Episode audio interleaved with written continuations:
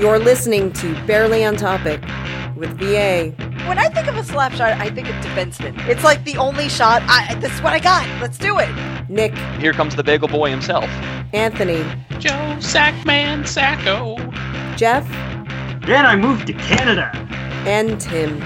Probably not.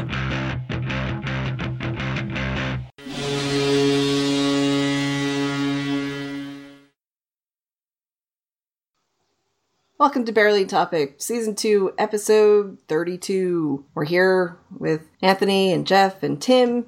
No Nick this week. That's how it is. Almost full crew. I'm back, y'all. Appreciate you uh, being cool with me gone for a little while. Life has just been a little hectic lately, and unfortunately, this took a back seat for a little while. But I'm happy to be back. Saying earlier in the week, I was like, I freaking miss these guys, and I miss being uh, miss being available to you all. So It's the fucking Yay. way she goes, but it's awesome to have you back, Anthony. thank you. Um, so we have a lot of stuff to talk about this week. I didn't think it would be that eventful, but uh, oh, what am I kidding? I knew it was going to be eventful, but I didn't know there would be so much stuff that would be available as a topic for us this week. Later on in the episode, we're going to talk a little more extensively about the draft, specifically what the Bruins have done. But we do have a bunch of other things to touch on before then, and I think we're going to have to start with the victory lap that I did not give Jeff last week when he had said in the past that Vegas should not take on anybody else's bad deals and somebody else from Puck Daddy. Who was it from Puck Daddy? Was it It was Ryan Lambert. Well, somebody else agreed with Jeff. So I choose to think of it as he listened to us and he came up with the idea because Jeff actually said it first. But Jeff gets to take a victory lap. Woohoo! And and ultimately, when the draft happened, which we'll get to in detail, by and large, I was vindicated. The bad contracts that were taken on were ones taken on as parts of trades, not as parts of expansion. Oh, um, like um, Reilly Smith? this one just blows my fucking mind. So, so, so everyone was concerned after the Cats exposed Smith and uh, Jonathan Marchessault and uh, Jason Demers in uh, when, they announced the protection list. It's like, what the fuck are they doing, right? And then, so it's like, okay, everyone's like, okay, they're going to lose Marchessault. He's he's scored 30 goals. He only cost seven hundred fifty thousand dollars for another year. Then he's UFA, which means he's going to be a fucking big return, um, a trade deadline guy, right? But then something funny happened. They acquired Smith for a fucking fourth round pick next year What the and fuck? still took Marchessault. What the fuck are the are the, are the cats doing? But in any case, like like don't get me wrong, I don't like Reilly Smith. He's way too fucking streaky. His eyebrows bug me the fuck out. But uh, I just I just uh, it just just makes me so excited to see th- th- this this streaky one day excellent, the next day ghost player just just get tossed around like like th- thrown aside like you like like trash. That's a worse return than we got for Reilly Smith, and we got Jimmy Hayes in that trade. We You- also disposed of um, Savard's the abstract concept of Marc Savard, but you, you, you forgot to mention that he looks like an oven mitt. Yes, he does. He looks like a he- he- either the Arby's or the hamburger helper spokesman. Your choice. Either way, mitten glove does not matter. I, I'm just using your words, not mine. So. I know he's oven mitt. Yeah, and and it just it just I, I just I just find it very funny. And so now his uh, five million a year for five fucking years is uh, is Vegas's problem. For now, I kind of like it. I kind of like it for Vegas. Not gonna lie. Oh, here's the thing about Reilly Smith is a, a perfectly cromulent player. He's frustrating. There's no scenario he's worth five million dollars. At least not consistently. Based on his track record, he'll probably be worth five million dollars this year, but not next year. Why don't we move on a little bit, talking about some other Vegas expansion draft stuff? It happened during the NHL awards, and I saw an hour of that, and it was just as disjointed and awful as you could imagine. So let's just start off by saying that Vegas took 13 D men. They just like Vegas. It's a, it's a testament to how shitty the forwards that were available were. Uh, yeah, but you, you know they've already they've already flipped two of them over to Montreal and Carolina. So they took David Shlomo Schlemko and put him over in uh, Habsville, and Trevor Van Riemsdyk, who was a Blackhawk, who is now a Hurricane. Yes, Carolina Hurricane. Yeah. TVR wasn't a dr- expansion draft. He was trade. He was the trade fodder to get them to take Marcus Kruger. Yep. Well, doesn't matter. They already flipped him. Who cares? We can we can get to the finer points in this if you want, but um, I really don't want to. it's not worth my But time. you know, most relevant. We talked about this at great length last week. Nick was kind of upset that he was exposed, and sure enough, Vegas took Colin Miller. Yeah, you know what? I, I had a feeling that I might have said, oh, expose Colin, and then they'd take Colin, and then I might be upset about it after. But see how I am right now? I've been carrying this the whole time. I'm not really upset about it. I'm not too concerned that we lost Colin. I'm concerned that Levert, by process of losing Colin, means that we still have McQuaid, Beleskey, and Hayes on the roster. Yeah. It's not it's not the loss of Colin, it's the not losing someone else. Now we're also one of the very few teams that didn't bother trying to make some sort of a deal to get, make someone else go away. My guess is because Sweeney deemed a first round pick was not worth making Matt Beleskey go away. Beleskey, if the group has value. Yeah, he, I think of Oh yeah, one. Jimmy, Jimmy Hayes has no value. He will, I'm sure, be a fantastic scoring scoring forward in Providence next year. Yeah, yeah. So I mean, look, you know, the, people, you know, all over Twitter, people were either really upset or thought it was okay that uh, Colin Miller was gone. Obviously, it depends on how you look at things. Uh, Colin you- Miller's lost as opposed to Jimmy Hayes and whomever. Well, there's a good chance that Vegas wasn't going to take them anyway. Well, yeah. Here's the thing: is yeah, exactly. It would have been required quite a bit. And think about how much teams had to give up to get certain players to go away. Mm-hmm. Yeah. Columbus had to give up a first and a future. Had to give up a first and a second. I think next year. Nope, two years from now, in order to get them to take David Clarkson and protect players they wanted to keep. The, Fly, the Flyers had to give a first to get them to take Mikhail Grabov- Grabovski, who only has one more year to turn. That He was isn't going to fucking play. That was the Islanders. You said Flyers. I that's it. I meant yes. Weird. Yes, Islanders. And then the frickin' uh, um, Winnipeg having to trade down in the first round to get rid of Chris Thorburn, who, mind you, is a pending UFA. Basically, they wanted to lose no one else, even though they have a lot of shitty players that they could have that would have earned a term that they would have been better off losing. So anyway, so that's how they ended up with, with three first round picks, right? Ultimately. So that's a pretty high cost for a lot of teams to pay to get shitty players off their teams. So I've thought about it. So while I would have loved to have seen Beleskey's hit go away, because right now his trade value is nil after the season he just had. I don't think I was interested in paying the price necessary to make it happen. Nope. No. Now, now that said, I think maybe a second or a third could have gotten them to take McQuaid instead of of Mil- of Chiller. One thing I will say about the uh, expansion draft that surprised me was uh, they didn't have the first of all Vegas didn't take Mrazek, and Detroit didn't have to give up anything to for them to not take Mrazek. Nope. I don't know. Did any of you guys listen to um uh, Luedeke's uh, audio post on the scouting post that he recorded on Sunday? No, you can tell us about it though.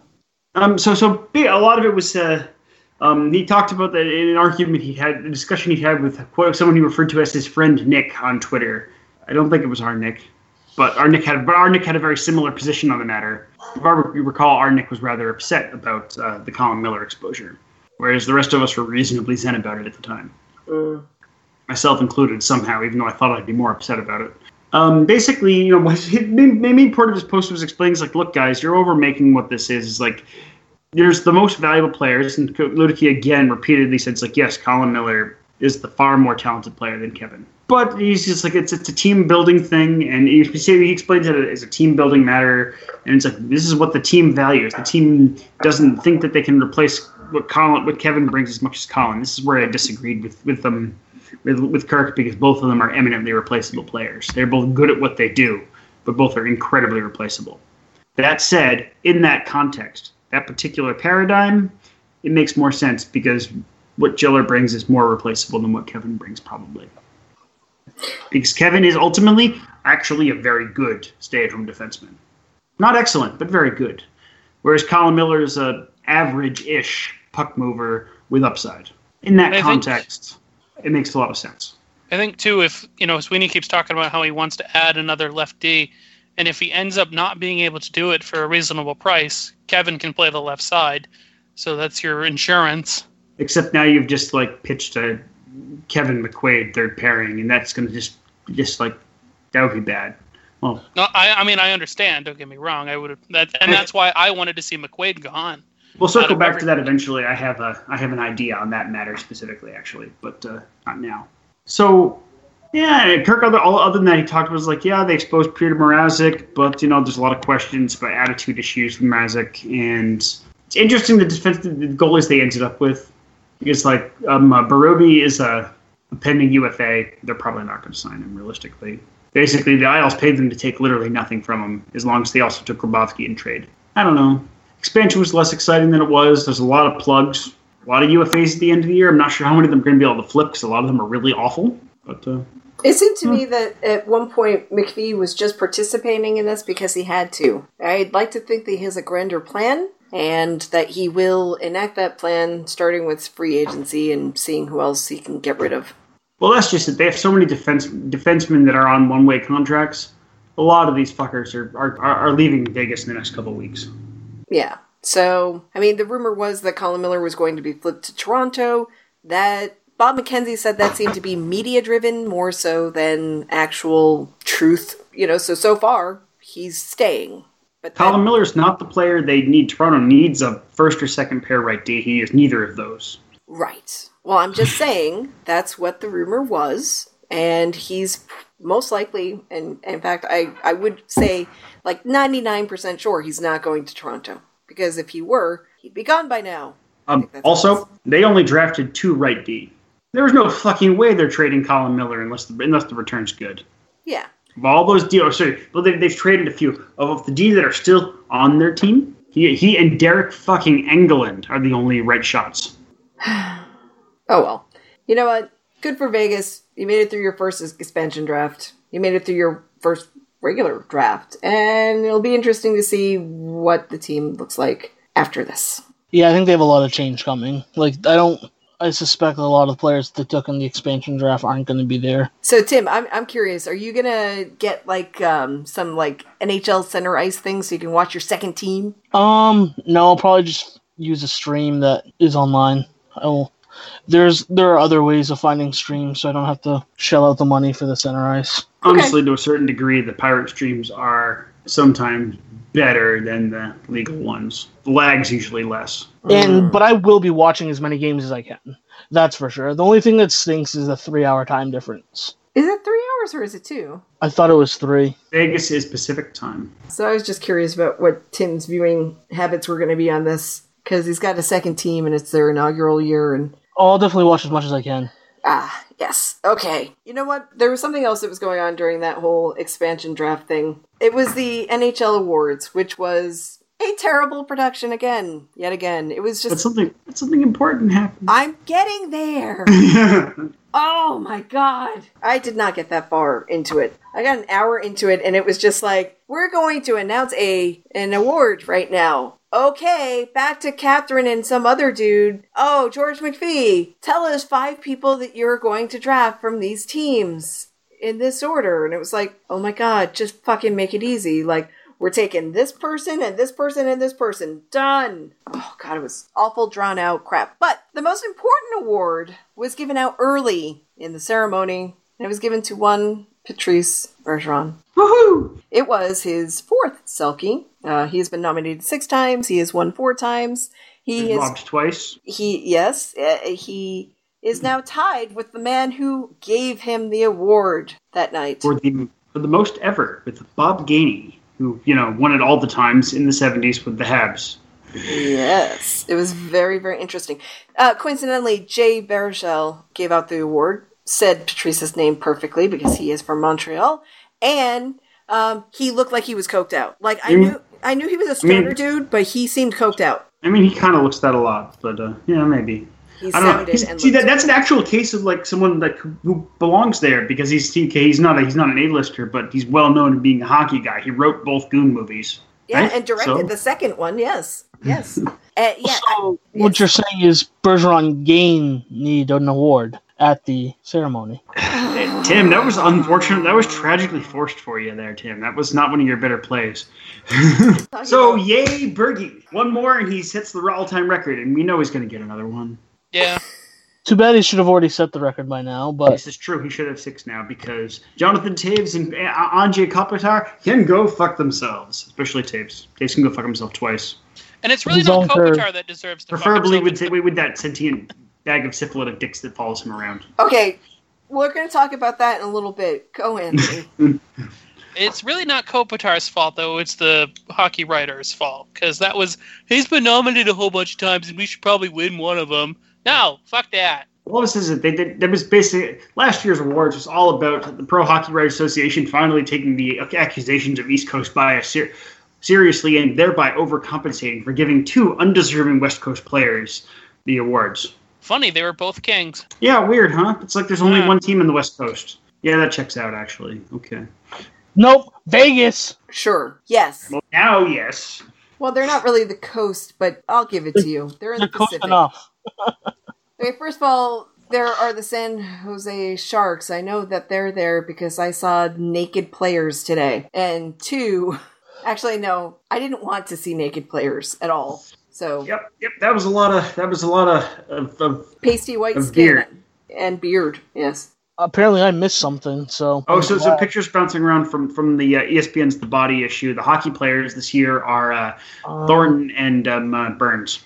And Oh, nice. I wish they had kept their clothes on. Thank you. That's all I wanted to say. And That neither one of them has an extraordinary body. You know It's not I mean? like the one with the. It's not like the one at the time where where, where, where Chara showed us the angle of his dangle.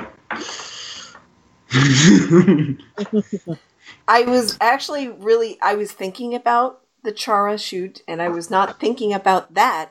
I was just thinking about his sculpted abs. But thanks for bringing that up again. And now all I'm going to be thinking about is Chara Dong. So, great. I mean, it's got to be majestic. Guy's like twelve feet tall.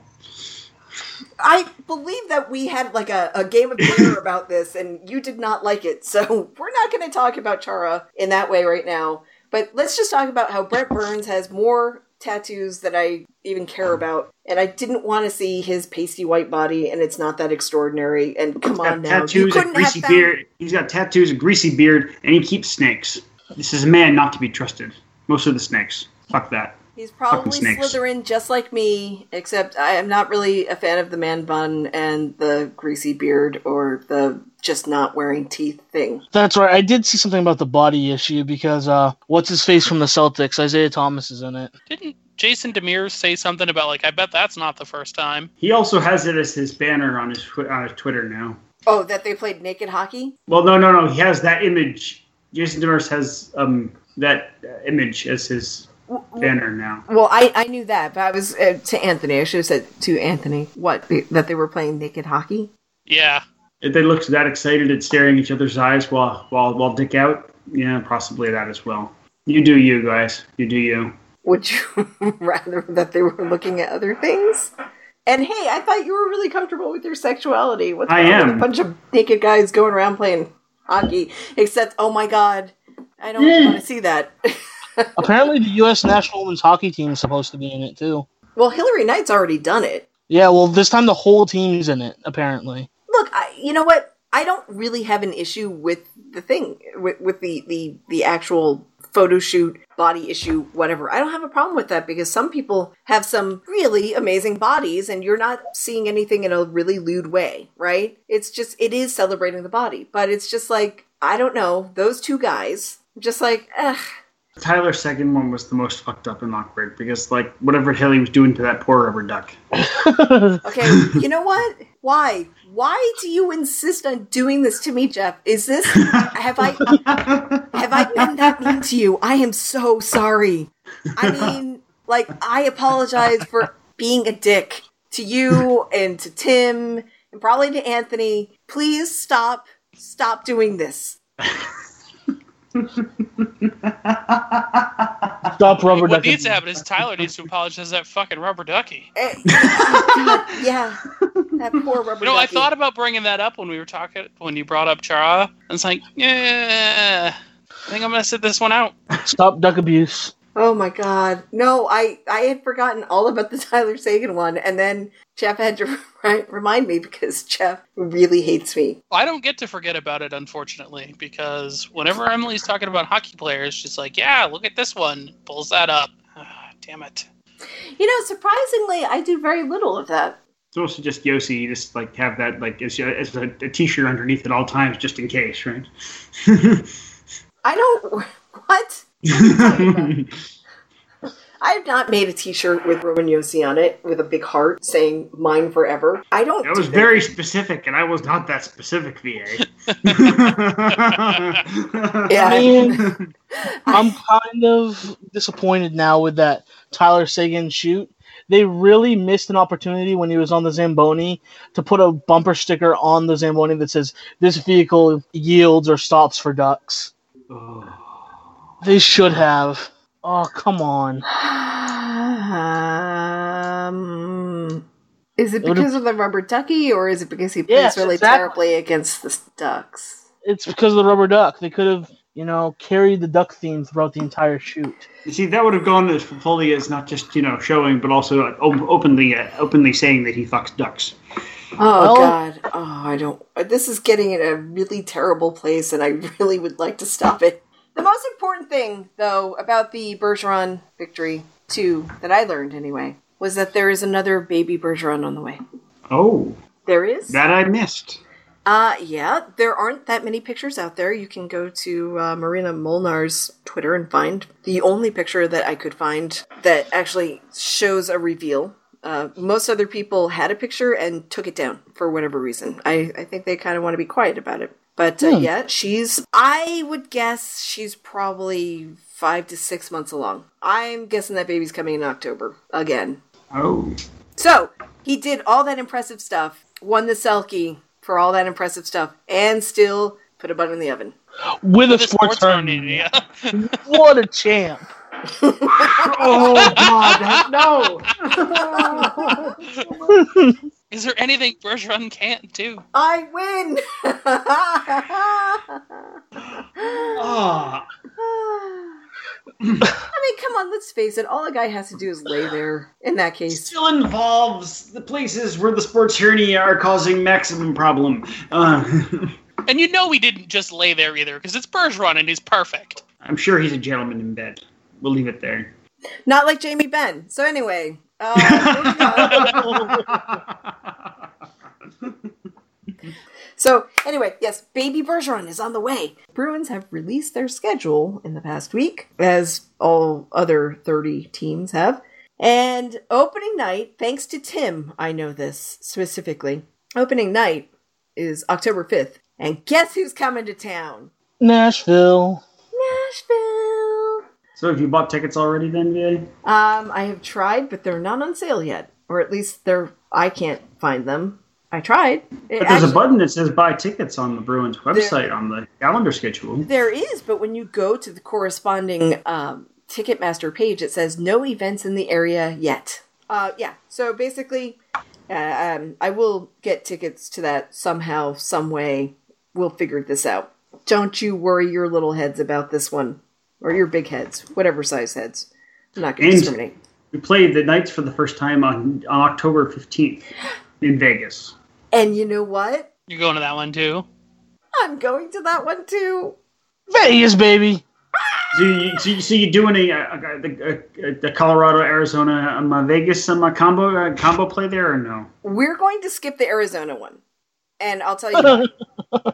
well, not just because Arizona sucks, but um, we basically figured that we can only Back to backs, you got to drive between them. Okay. that's that was the thing. Um, there's only 22 hours between the start of one and the uh, start of the other, uh, and you have to sleep, uh, watch the game, and whatever in between, and drive. So it's it's going to be hard to do that. So what we what we we've decided to do is we're going to go to Colorado, catch the game there, and then it will be then there will be um, a few days in between those two games, and so we'll have the chance for some other travel.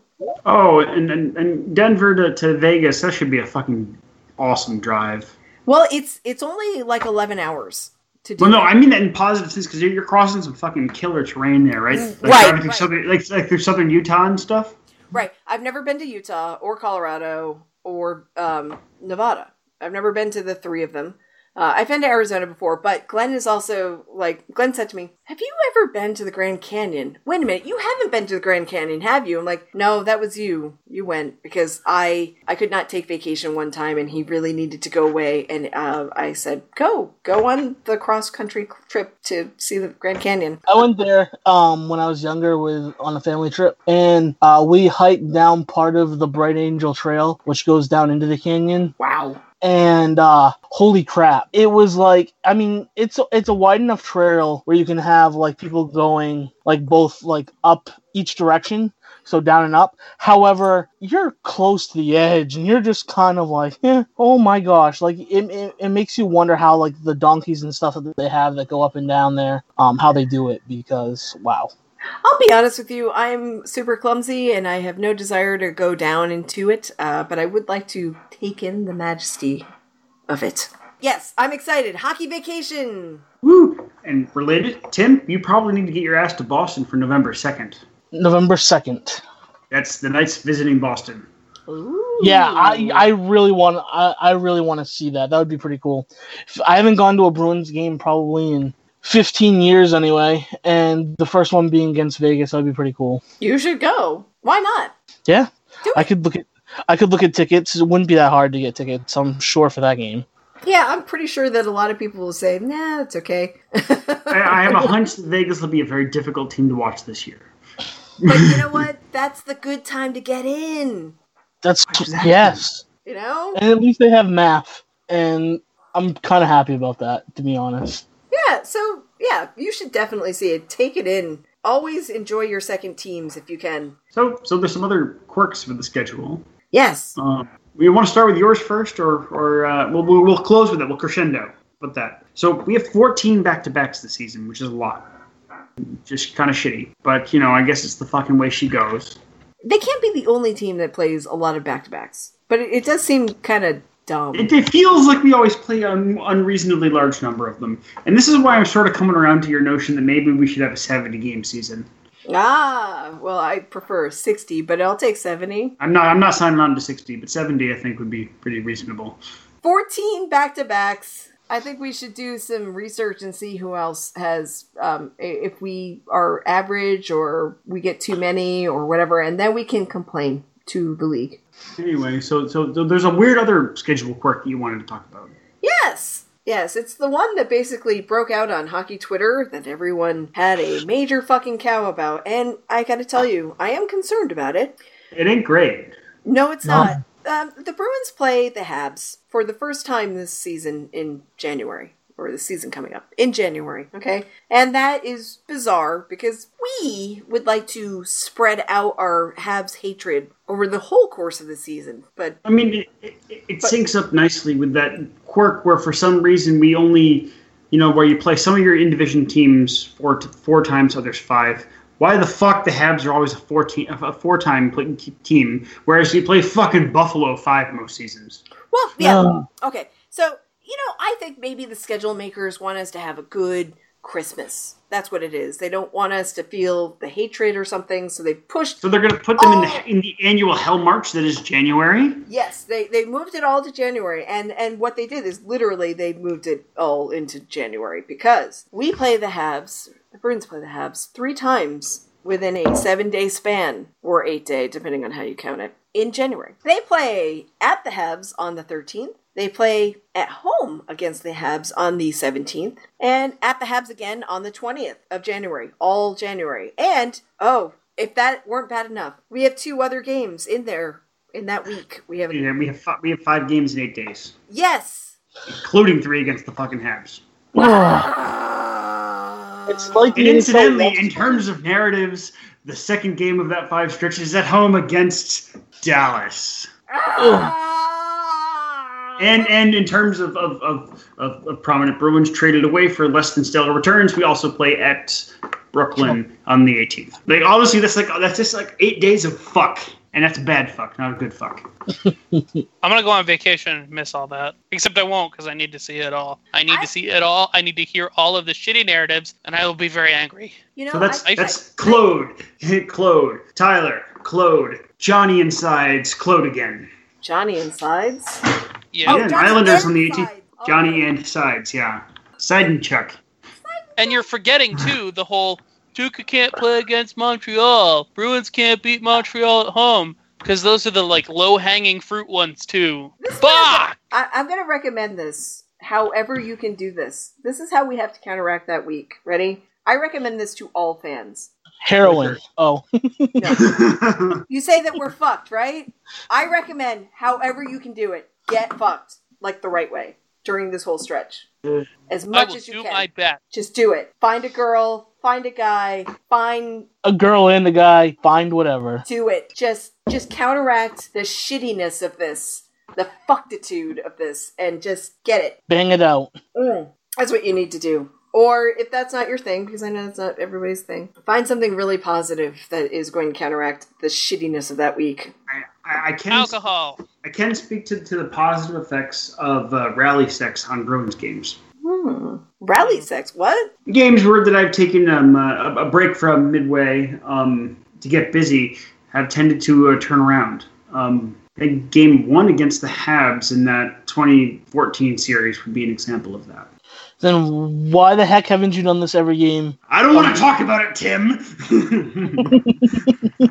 Go Jeff, I think- me. Jeff, we'll go fund you for whatever you need. Just swipe right, Jeff. Just swipe right.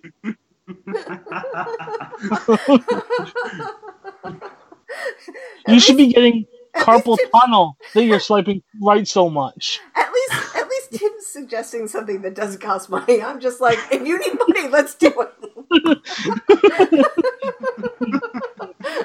There's two types of people in this world.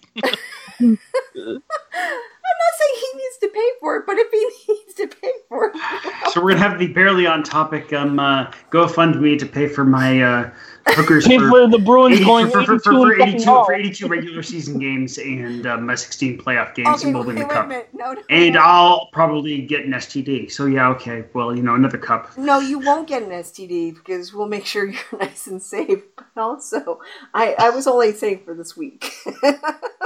Oh, I mean, if you want to do it for the full season, we can go for a freaking undefeated season here. You know I what? mean, I'm I'm I, I'm willing to fuck my way to an undefeated season. Yes. It's for the good of the team. Okay, that that poses a very interesting question for our, our listeners. Would you participate in that GoFundMe campaign? Just yes or no?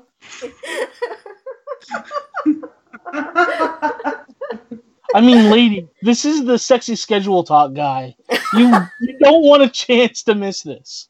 Yeah, you may not need to participate in the GoFundMe, but you may want to participate in the in the endeavor. Oh my Which- god, which- that is such a great. That is so great. Yes. Yeah, I mean Tim's right. It is the sexy schedule talk, man. I mean, come on now. Oh. Is that a pun, Tim?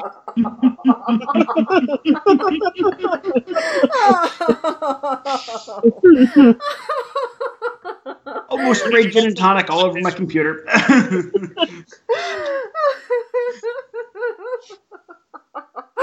this is fun. Oh, whenever I can get somebody laid, I'm gonna try.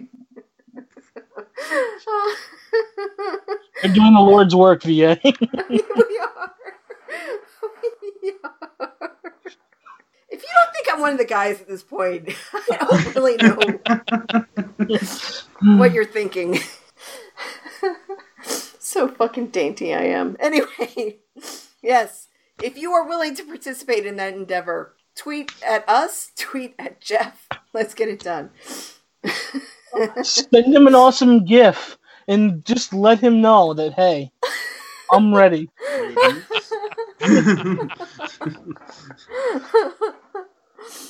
You know, What are we I- gonna call this episode now? The road to 82 and oh. 0. the ra- the road to 82 and oh oh oh I mean, Come on now. It's it's, it's 98 now. Oh. We're talking a we're, we're talking a perfect playoffs run too here. True. oh Yeah. The road. I, i'm not doing that again guys so habs three times in that that week span and everybody should just get laid yes Let's do it. Was that our sexy schedule talk of the week? no, we haven't done sexy schedule talk in a while. I thought about asking Jeff to do that, and then I totally forgot because there are. I mean, for scheduling what I have done, there's a lot of schedule to work with here. Uh, I don't know Well, no, you could kept- have like you could have talked about important dates during the Bruins summer. You could do that next time. I mean, you can tell us one really important date this this week. It's coming up if you want to use your sexy schedule time.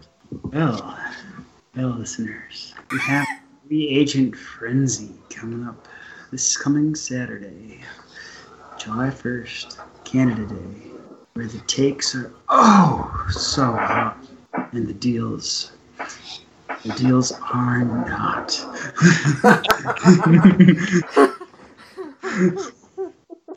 want you all to know the keyboard that's sitting in my lap is moving, but my hands are above my head.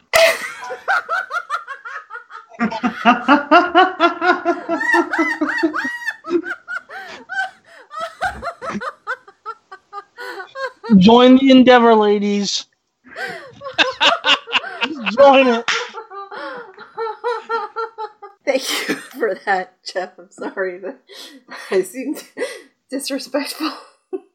I enjoy sexy schedule talk. I do. hey, that was. That was off the seat of my pants too. That one I, I worked out well.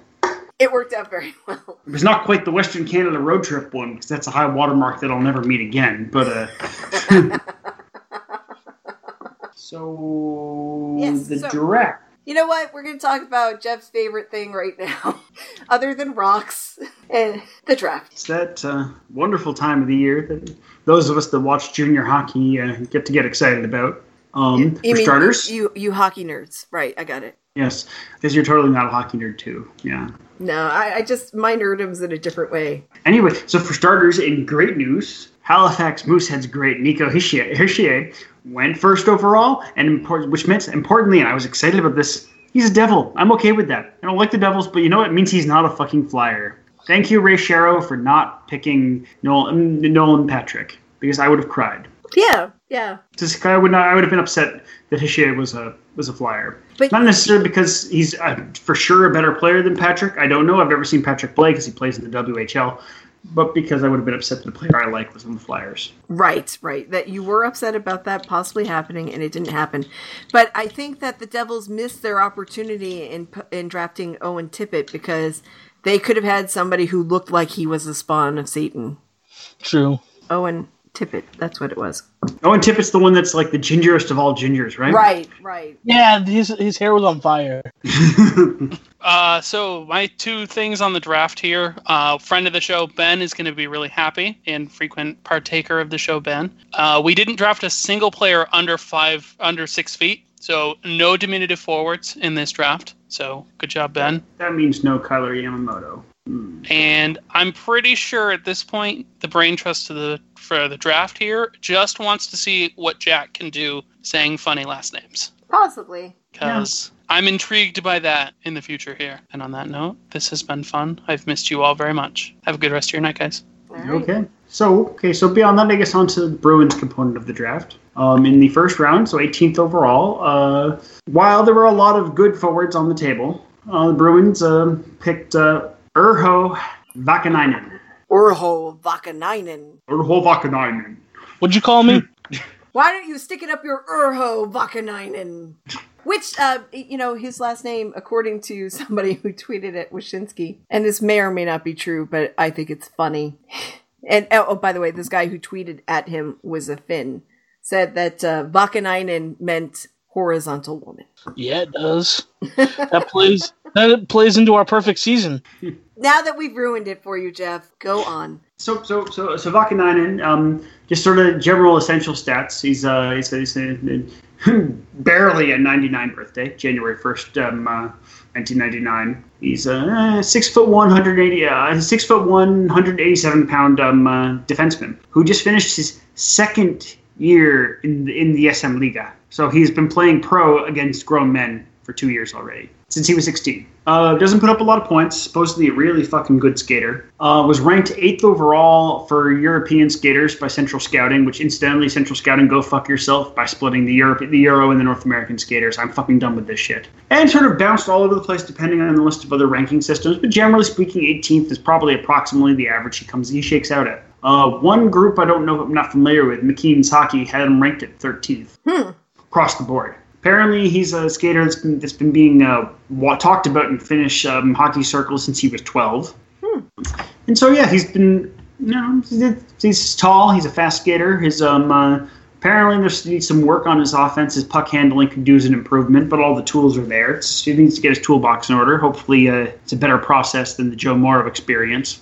Needs to get a craft. Worst prog rock band imaginable. Wasn't there a Tuukka connection? I thought there was a Tuukka. yes, I'm getting there. His so so so so so Vaakanainen's dad was Tuukka's coach when Tuukka was a kid. Oh, he's got a new buddy. Tuukka's got himself a new thing. I, that's the first thing that I said. I'm like, oh, Tuukka's got a new buddy. So, um, you know, on the whole, left shot defenseman, I wasn't necessarily an area I was certain the team needed, but uh, maybe they're not seeing a top four potential from either Lauzon or Zboril or even Lindgren. I don't know. So the team felt this was a, this was a position they needed. They felt he was the best player. He's not flashy, as I uh, tweeted. Uh, um, I retweeted something from Kirk Luedeke and mentioned it's like, okay, so this is not a sexy pick by any measure, but it seems like a, a safe one. Uh, high floor, possibly low ceiling. At 18th, that's not bad. You know, mid first round pick, you want to be secure that you're going to get your value. Hmm. Now that said, there were forwards on the board that I would have liked to have seen us go take a run at. You know, Vesalainen would have been nice. Um, uh, left uh, left wing power forward. Uh, Eeli Tolvanen, uh, right wing, who went quite late in the in the first round, or um, uh, Kailer Yamamoto, who's a diminutive, um, slightly shorter than, than Brad Marchand, but a fun, a shifty player. We didn't get any of them. It's okay. Vak- Vaakanainen seems like a perfectly reasonable pick. How much did the Finns win this draft? There was a lot of Finns picked. It's like a record. Yeah, I declared them the winner on the first night of the draft, but they went on to win the other rounds as well. Between um, uh, between Finnish Finnish between Finns that were North American skaters and Finns that were actually still playing in Finland. Yeah, it's pretty good. Yeah, lots of them, lots of them. And and here I was to just thinking that they only play goal. in my head, I know it's not true, but in my head, it's like they always just ice goaltenders all the time. Across the board, I mean that's one of the things they're known for is is good is the is strong goaltender development, right? But Yep. um, they've been pretty good. Like their their their junior and their development systems have been really strong in recent years. Now, I guess Vaakanainen was part of these under 18 and uh, Ivan Hlinka tournament uh, teams that sort of were unimpressive, as well as the under 20 team, I believe, as well, that really fell on its face. But, uh, oh, I take that fucking back. So he was on, the last two years, he was on the, the under 18 World Junior gold and silver medal teams. The under He was on the under 20 team this year that didn't do so well. That's it. Throw them back. Give him back. Hey, hey, hey! They lost to the U. They, they, they, they didn't do so well, but the U.S. won that world, won the under 20s this year. Remember, it was a good thing. You know, so Okay, he can stay. I guess maybe. God. Um, so yeah, you know, he sounds like a pretty good pick. And then from there, we got a little all over the place. But what you pick up as we go through this is that the theme for the Bruins this draft was safe, steady, not not a lot of flash. In the second round, we also had another dad connection. oh, So, so our, our second round pick, uh, Jack, um, uh, Jack Studnicka, uh, a Canadian um, uh, centerman, 6'1", 174 pounds, so he's a little fucking skinny, but you know, can work on that. He's only 18. Plays for the Oshawa Generals. Had a okay, but like generally lackluster season. You know, 52 points in 64 games in the OHL at 17, 18 is not a great stat line. But then he scored 15 points in 11 games played in the in the OHL playoffs. I would love it if he could do that all year round. and then followed up with the Canada under with the World Junior Under 18 uh, tournament with three goals in three games for Canada. So, so there appears to be a, a, um, you know, people like you know, people like to talk about these things, but you know, there appears to be a, a, a clutch, a, a, a clutchness, compete level thing going on here with him. Krejciism, if you will. Um, but he sounds like he's you know as a, a reliable two-way defenseman. Um, I think Kirk Luedeke in an article he wrote today on Scouting Post made an analogy. He said he's you know he's, there's a, uh certain amount of uh, of Jacob Forsbacka Carlsonness to him. Maybe did I see that here? No, someone else that made that analogy. But he's jack of all trades. So good, a good third, a good third line center type potentially. You said he was a jack of all trades. I did, yes. Well, he is a stud.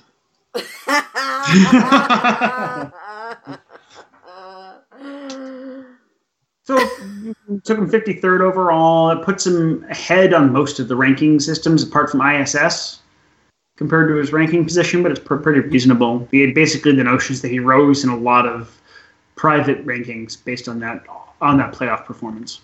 Well, I guess because he's a stud, there are a lot of private rankings on him. I'm sorry. I just can't help it. The road to the perfect season continues.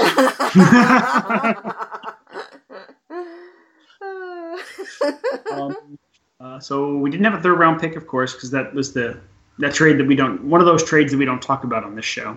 You know what? I'm just. Can I just say what I I think? I, I think I summed it up on the website this week when I said, like, look, you know what? People make mistakes. They think they want some kind of project. It doesn't always work out. It's okay. A third rounder is not the end of the world. Sweeney owned that mistake and didn't make it again. Right. And you know Full what? fucking stop. Okay. That does remind me of something that happened at the draft that I would like to talk about, but it. Uh, I- I think we should go through the rest of the stuff. Okay, so I'll try to move these other ones quicker. So fourth round, we drafted a goalie, uh, Jeremy Swayman, uh, goaltender from the, the Sioux Falls Stampede in the USHL. He's uh, he's um, uh, born in uh, Anchorage, Alaska. Future Maine Black Bear, great. Wow, he was born in Alaska. I didn't know that. Yeah, yeah, he's fucking balling, right? You can't wait to get to Maine till the weather warms up. Not stellar, but decent numbers. Um, uh, nine four one for his uh, save percentage and a not and a two nine zero uh, goals against for uh for, for the Sioux Falls Stampede, but they were a bad US um club in the USHL this year, so it's probably a better club, a, better goalie than, than that than those that, that stat line suggests. Supposed to be athle- an athletic type, so uh, to see what happens. We got a this is project time. He, starts um, in Maine in the fall. So no rush, you know. Right now, we still, depending on what the team actually decide, ends up doing with Malcolm, they have three AHL and below level pro goalies at the moment. So no rush. He can do it, take his time, just like you know McIntyre did, because McIntyre we did, you know, went back was four years from his draft before his signing. So now that said, I have a suspicion drafting another goalie does it maybe to me makes me feel like we're gonna see something Malcolm related. I have I have this suspicion we're not gonna qualify him. I'd like to be wrong, but I just think it's gonna happen. Poor Malcolm. Poor Malcolm. He will Anyway, be- oh, man, he could have been, what could have been with him. I know. Having I know. Subban is a special thing. It really is. And I still love his goalie mask, the bear skeleton reaper. So badass. I just love those all black pads that he was wearing, man. Like with the gold stripe down the side, but man, that was fucking fearsome. Better than the all whites that almost everyone wears. Yeah, like, you know, it's like this guy is not afraid to do his own thing, and I like that. But you know what? Let's. I'd rather have the eulogy on Malcolm when we know what's really going on, so. That's perfectly fair, yes. So, in the uh, sixth round, we drafted from the St. John Sea Dogs uh, one uh, Cedric Paré, who Oh. looks like a bad Photoshop of Bergie and Spooner. Eh, Unbelievable. Like, unfucking believable. Like, if you thought, hey, can somebody put these two together in a mashup? It, it looks just like them, and it's creepy weird. Especially the one that I saw online with him with long hair. Oh my gosh. That, oh, that was the worst. If he does the sunning thing on his hair or bleaches it or something and goes blonde when he goes down to Providence, oh my we should call him God. up immediately. Oh my god, so like wait a minute. Okay, how old is Bergie? Bergie's going to be 30 32 in a couple of like in- in a few weeks, right? So for him to like I don't know how old guys have to be to be like but maybe he Bergie is his dad. Does Spooner have a sister? Yeah, does Ryan Spooner have an older sister? Hmm. Oh my god. Bergie knocked up Ryan Spooner's older sister or younger sister, sister of some kind. Younger sister would be like five then. Uh, okay. Mom. Older sister. older He- sister. He, Or mom? Oh my god, Bergie like inseminated A 14 year old Bergie impregnated Spooner's mother. Spooner's mom has got it going on.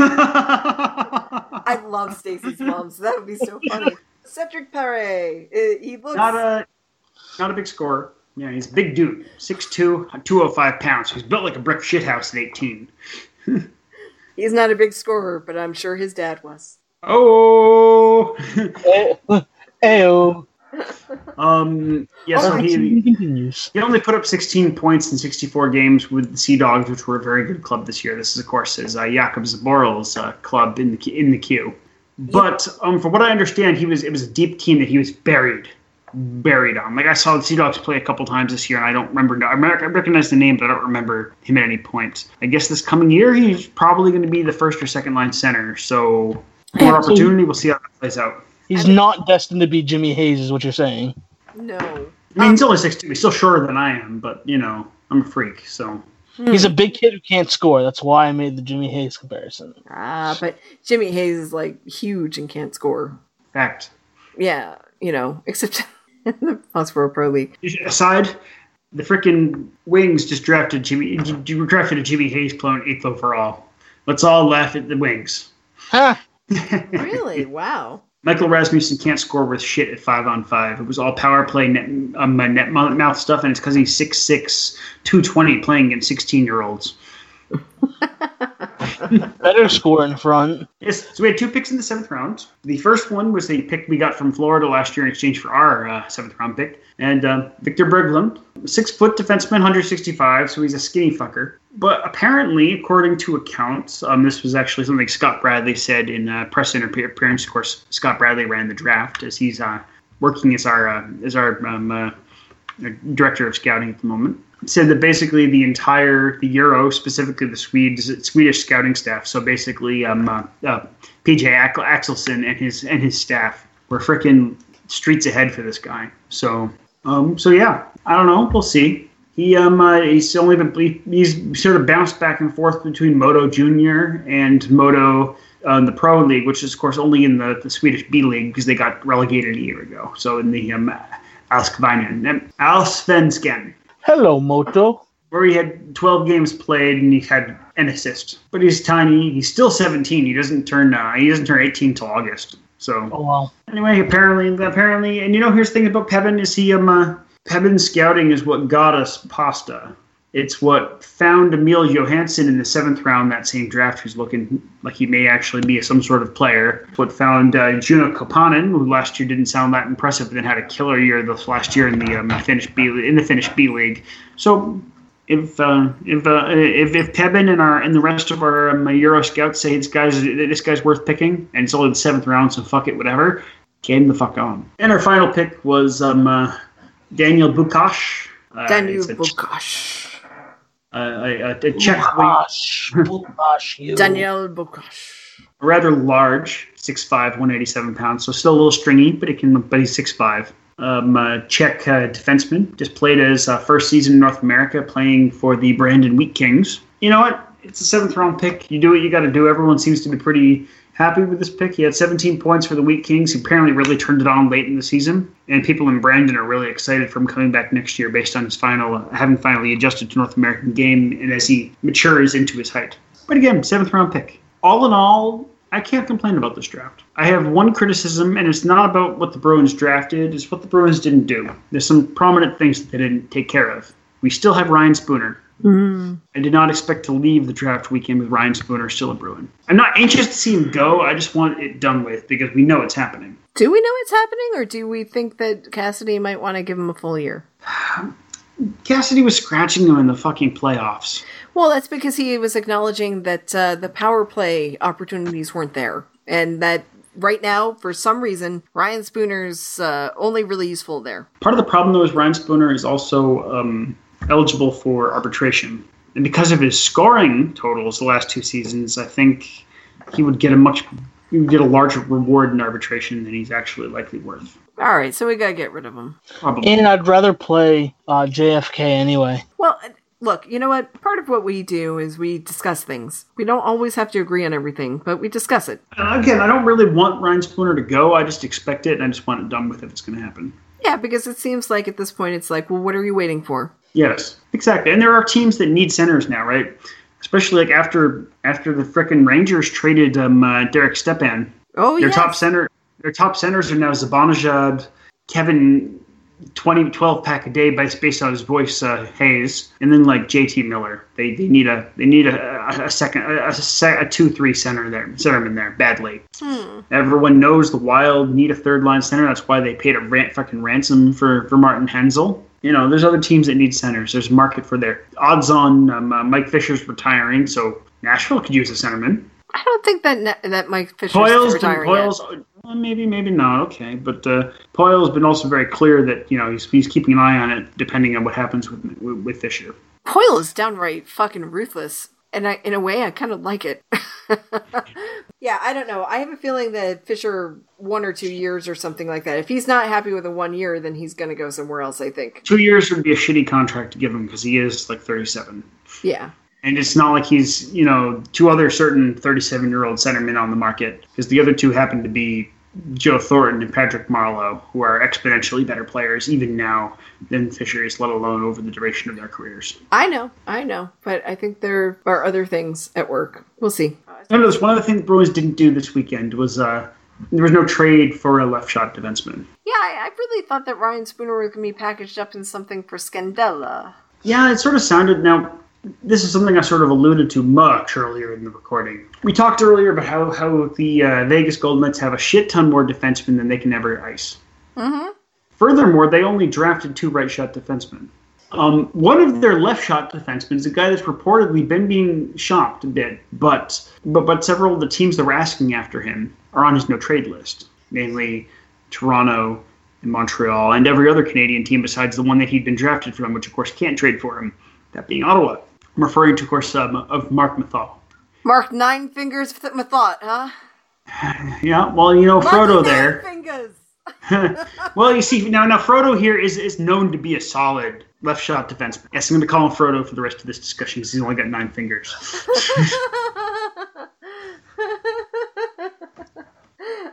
I like Marky Um, Nine Fingers myself because he's in Vegas. So, so I don't know. Who knows? Maybe we're also on his um uh, on his no trade uh, on his no trade list. It's a ten team team list, so he might be. But uh, he's got uh, 4.9 million for the next two years. He's 32, so he's a little on the older side. But one of the reasons for wanting to trade for a left shot defenseman was that um after this coming year, we only have one signed, and that's of course Torrey Krug, because uh, Chara is uh, entering the last year of his contract, and of course he will end the season at 41. Maybe he resigns, maybe he doesn't, maybe he's able, maybe he's able to keep playing, maybe he wants, maybe he doesn't want to. We don't know. So one of the reasons, and I've understood this all along, for acquiring a solid lefty was not only to lessen Chara's minutes.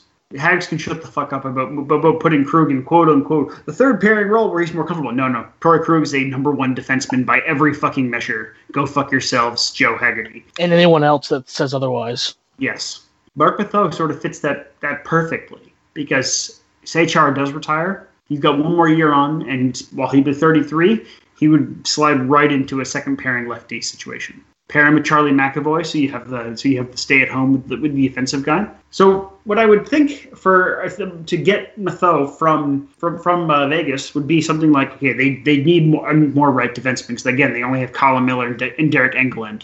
This could be an avenue to get rid of McQuaid's contract. McQuaid and a pick, or McQuaid and Spooner's rights. McQuaid, Spooner's rights, and a low and a late pick. This is exactly the sort of thing that, that Vegas wants to be, needs to be, needs to do, and it's a kind of player they actually need. What do you think? I think I think everyone does well in a trade in, in this scenario, assuming the Bruins are not on uh, on the Thos um, uh, no trade list. I like Scandella better. Uh, I don't know. I'm not sold. Why not? I don't know. Could be my Those are- blind hatred of the Senators and all their players, past and present. It could be I that. Yeah, you're um, asking. Yeah, you're advocating trading for Marco Scandella. You hate the Wild with the fire, with a passion that the Wild shouldn't in, in, induce in anyone, because they're the fucking Wild. But I'm willing to forgive him because he's got a great name that we can make so many puns of. it makes no sense. I'm totally irrational because I should not want somebody that Tim can make all the puns on. But I don't know. I I- don't know if I want to trade for a 33 year old defenseman and give up somebody If like Spooner and stuff. Well, I mean, it doesn't necessarily need to involve. I mean, the main thing I'm thinking is is you know, like next year's second and Adam McQuaid. Adam McQuaid's partly to make the roster space and salary work. Basically, we trade McQuaid in a second, take on another $1.15 million in salary, which is most of what we save when inevitably we waive, we waive Jimmy Hayes in October. But Vegas already didn't want McQuaid. Ah, but McQuaid and a second. I don't know. I'm not. I I don't think have any really good reasons for why. He, he fits the description of what, of what they want apart from his age. It's the only quibble. But basically, what that does is line him up approximately with the timelines where we could hopefully see guys like Lauzon and Zboril or O'Gara or Grizz or Lindgren or, hang on, I gotta bring it up again, Vaakanainen potentially be in a position to compete for a roster spot 'cause he's got I- two more years. Anyway, I just think that, that, that if that Marc Methot checks a lot of the boxes that the Bruins are looking to fill right now. I don't know, Tim. What do you think? I mean, it, it makes sense. It does. I would personally go try to go a different avenue um, with a left shot defenseman. I really have kind of warmed up to the idea of somehow getting rid of McQuaid's contract and signing Brendan Smith because I, for whatever reason, really want him as that left shot defenseman on the third line. I mean, I would like to see Brendan Smith there. I, and actually, Brendan Smith will probably will probably be a rare case of getting fair value in free agency. But still, there's not a lot of defensemen on the market. I, I just, I, anyway, you don't have to agree. I just think that that would be a good move for for Boston and for Vegas. I mean, they could do worse. That's the thing. I mean, it's not like I'm totally against the idea, especially if it gets rid of McQuaid and his contract. But, um, yeah, I remember it's not that the Vegas didn't want McQuaid; it's that Colin Miller was available, and of course they wanted Colin Miller more. Yeah, I still don't think they want McQuaid, so it's fine. McQuaid did just have an extra, a really good season though. Like he was a top half dozen or so possession defenseman in the league this season. Thanks Again, large Torey Krug is a number part- one by every fucking measure. yeah, but Um, if GMs are supposed to be so smart, they'll realize why that happened. So, and unless they have a player like that, they know that that's they're not going to get the same result. Yeah, I don't know. I don't really know what the problem, uh, how to solve the Bruins um, lefty problem. I mean, it's the third pairing lefty for next year. It's not a problem. It's just about having a succession a succession strategy for the year after. Jeff, what you've said has been so wonderful and great, and you are so wise. And I put a lot of thought into this, and your disinterest has really upset me. Is what I'm saying. I'm sorry, Jeff. I can't make this show four hours long. I can't. I am so sorry. Um, you can talk about all you want. I'll just. Um, I don't have any good answers for you. I don't. don't. I don't. For all the thought that you've put into it, I put no thought into it. I'll be honest with you. I just haven't. I. get thought that. Scandella sounded great. Yes, let's get him, and for totally stupid, bogus reasons. I, I don't know, Jeff. Like sometimes I don't think that way. I I put a lot of effort into a lot of things today, but not that, and for that I apologize. Accepted. Okay, so you want Methot, and I don't have a Not expressly. I'm just saying he, he feels a feels a need. Yeah. Anyway, we'll see where it goes. There's a lot of moving parts. I think the next week will bring more clarity. Will bring some clarity. You know, I mean, they can still buy out players for a few more days. So who knows what'll happen with with Hayes or Beleskey? Buying out Hayes would be a poor choice. He makes little enough. He can bury most of it. But yeah, we'll see. Can can we just shit on a couple of things for a little bit? sure. You got in mind? Well, first of all, the NHL awards. I- I've come to agree uh, to now come. I've come to the conclusion about the NHL awards that they should just stop having a program. Just no program. Just give out the awards. Do a webcast. Who gives a fuck? Just stop it because you know the NHL does the production on the draft so much better because it's just like, hey, we have a bunch of draftees and we draft people we put jerseys on them and it's pretty simple and everything goes smoothly and it's not boring. I mean, I didn't really watch too much yesterday. I watched an hour yesterday, but you know, got things to do. Fucking Slink. But anyway, but what I'm saying is, is like that they do that really well. They do the award show terribly, and and it was it's torture to watch. And I love seeing Sel- uh, Bergie get the Selke, but I really hate the whole award show. So they should just stop doing it. But I just want to say one thing about the draft. And you did not see this, Jeff, and you should be very glad that you didn't see this. I don't know if you saw this, Tim. When Chicago finally made its first pick after trading down, They invited everybody on the stage. I know it was in Chicago. I get it. They they Quenneville wasn't there for whatever reason, but the whole organization Out plus by mustache wax. sure. Jonathan Toews came up. Patrick Syphilitic Dix Ca- uh, Kane came up. You know, all those people.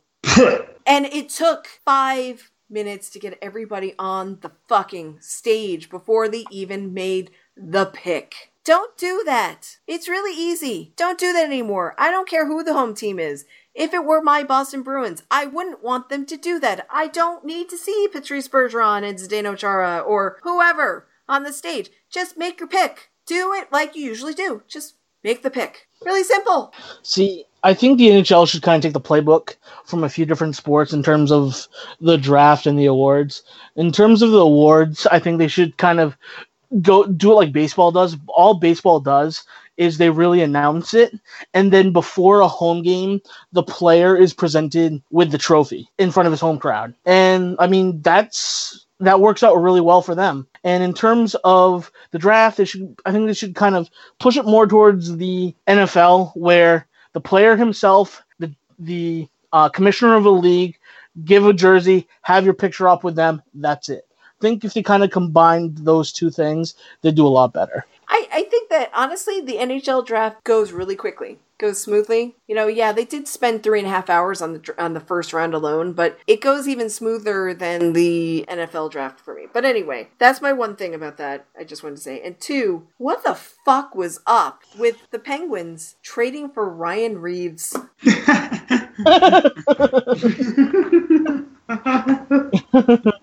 Like I read that on Twitter. I'm like, no. And then they announced it there on the draft. I'm like, no. Well, because it affected the first round pick.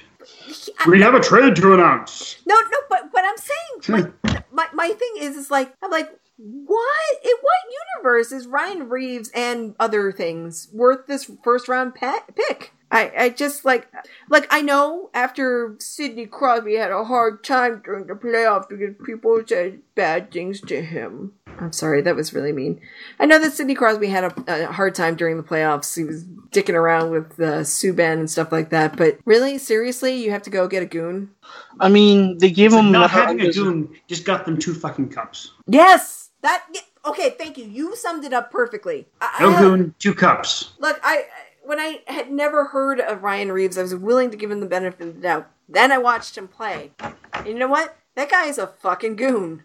Okay. And here's the, here's the thing: if they just traded for Ryan, got acquired Ryan Reaves, no big deal. It's they gave up a decent center pros, bottom six center prospect, and they traded down 20 picks. A pick that became Klim Kostin, who is one of the best rated forward prospects in Europe. Um, he fell because a Russian and b he had a shoulder injury injury, injury that really fucked up his season. Hmm. Notice I listed Russian first Hey, I'm even guilty of that. what in the actual fuck? Like, like it's not. It's not. Yeah, okay. I, I could, I could say, okay, fine. If they think they need protection, picking up. right, You could do a lot worse for a goon than Ryan Reaves. Absolutely. Yes, I will agree. I will concede that point. But at that cost, Yeah, I don't they, get it. they gave up. They give up a decent bottom six centerman, which incidentally they need because their bottom, their third and fourth line centers are both UFAs that are not re-signing because Matt Cullen is 356 years old and Nick Bonino is going to cost more than they can afford to resign. And he drinks cheap champagne. Yes, he does. Yes, he does. And he blocks you And, for it. and, and, and, and Klim Kostin has been compared favorably to guess who? Evgeny Malkin. Evgeny Malkin. What? You know, a comparison that I would think if you're if you're you know say Jim Rutherford would look pretty fucking good because you got a familiarity with that sort of play. Um, I don't know. You're milking me crazy here. He just fell in love with uh, Ryan Reaves' good looks. I guess. I guess I don't know. I don't know. I just I just don't I don't get it. I, and on the note of trades that don't that I don't get, there was an assortment of other ones. Yeah, on, on that happened during the day on Friday. They're just like what. Oh yeah, Hjalmarsson to um, Coyotes. Arizona for um, uh, for Connor Murphy. Connor Murphy's uh, not great. Hjalmarsson is uh, is observably the much better defenseman. Um, they have about the same cap hit. It's just Murphy signed for a lot longer. Apparently, Bowman's justification was exactly that. He didn't think he could afford raises on Hjalmarsson and Panarin in two years. So all time, I'll get I'll acquire two lesser players with the same dollar amount, but for longer. The other trade, of course, being reacquiring Brandon Saad. Saad. Yes, and Because Kanan Toews basically complains like we want Saad back. We liked him. yes, yes, I I was going to say that too, but I was also going to say, did you know they called Panarin the bread man? Yeah, Panera, Panarin, okay. I I I, I, I get it, but it's kind of like, why don't you just call him bread? You know, like that that guy, he's just bread. on a on a bread related thing, I uh, I've long imagined a scenario where the Bruins, where, where several Bruins have gone to to uh, Panera for, for lunch, and Tuukka was um, inordinately excited because he thought they were going to Pantera bread.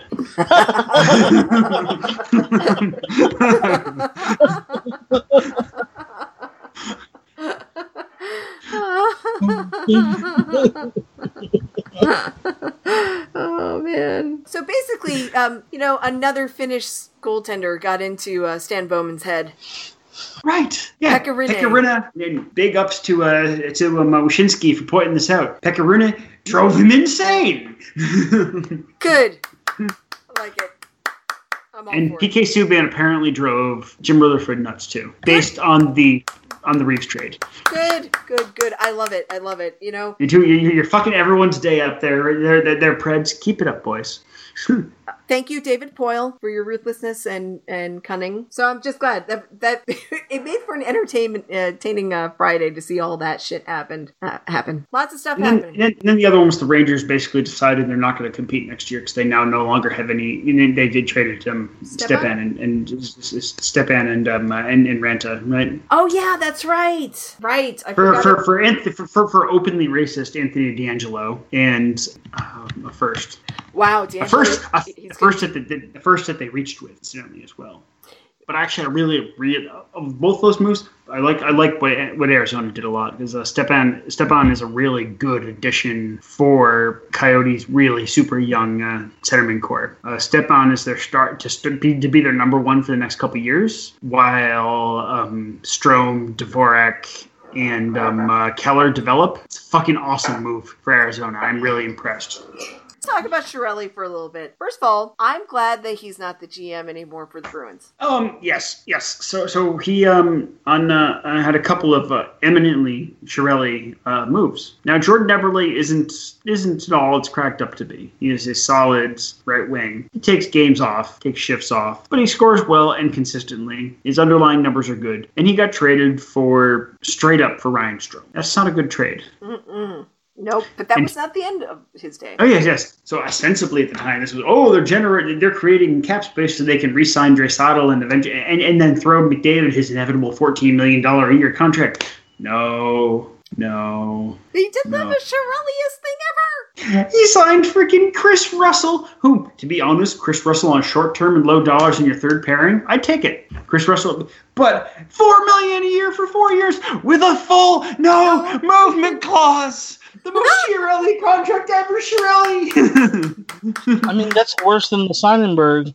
Uh, I mean, it's identical to the Seidenberg contract, except sides it, well, it was at the time a much better defense. Exactly. than Yeah. Kris Russell has ever Chris uh, uh, Kris Russell had a difficult time getting anyone to take him last year for a one When he was when he was expected to be like a four over five yeah going yeah into free agency. yeah yeah so he might have worked out well for you last year but no movement clause is the biggest part that I have a problem with And, and so this this makes him uh, um, Chiarelli's uh, fourth ever trade with well fourth fifth technically, but I'm not going to count one of them because it was nothing trade. Fourth trade of any substance with Garth Snow. oh my And um, Peter and Pete, I'm going to suggest maybe you hang up when Garth Snow calls. Yeah.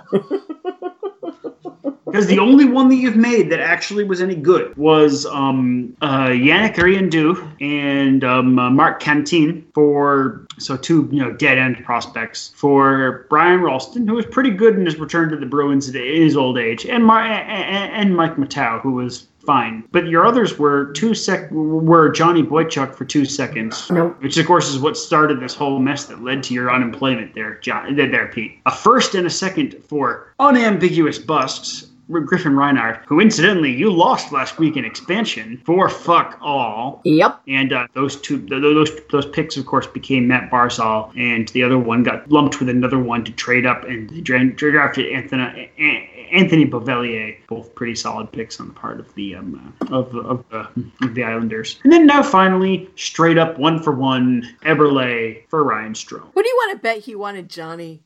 Johnny can come home to Edmonton, just like what he's always wanted to do. That's seven million per. Yeah. How so- the fuck did Peter Chir- Chiarelli get us a cup? when when Garth Snow calls or tries to make contact, that's when you say, "New phone, who this?"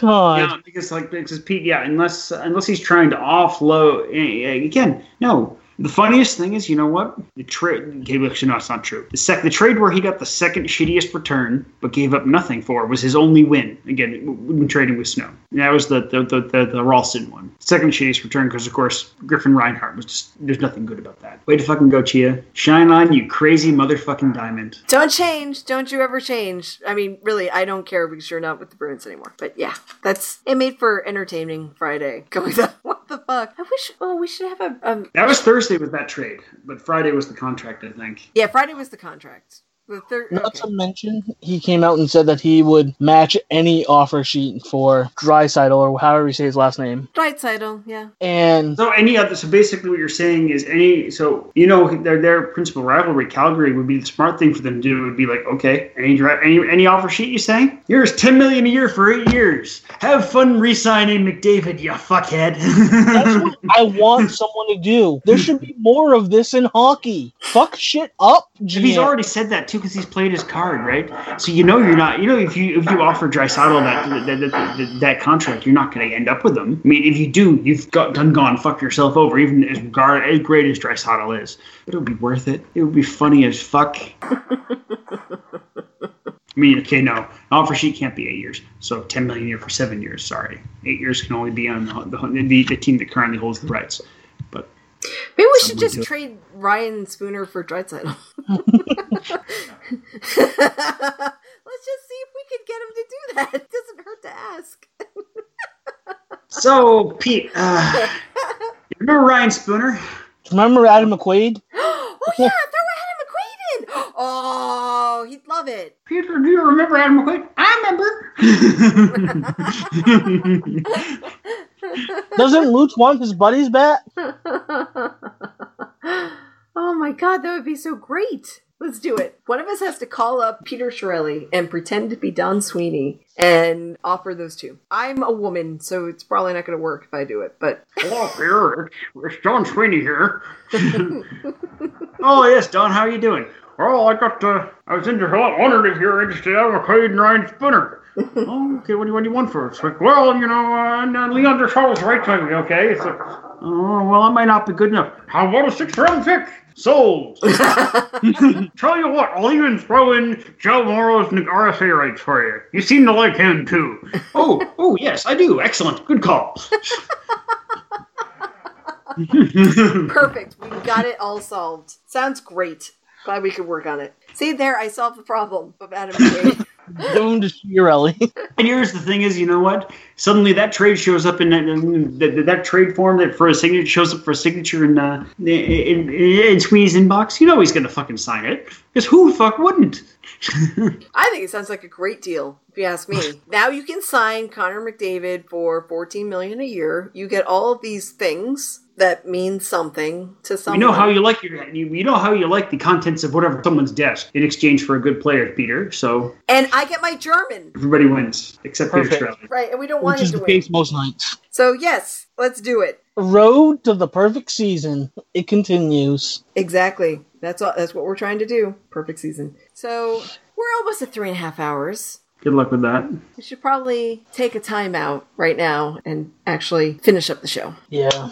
So where can you find us? That's funny that you should ask, because we can be, be found here on SoundCloud, which is where most people find us, on iTunes, on Google Play. Google Play, and Stitcher. You can talk to us at uh, Barely on Topic on Twitter. You can find us on Barely on Topic Podcast on Facebook and you can try to contact us personally through our Twitter things. Um, yeah. I don't know why I'm always like reluctant to tell everybody what my Twitter handle is. Doesn't really mean anything. Applicants to participate in the um, uh, in the perfect season can uh, can, can feel free to tweet at Dr. Hand Grenade. or the wingman, Tim Rich eighty eight, and I'll forward that. I don't need that myself, but I can always forward those to the other two at DJBA73. All right, Tim, take us out. Word!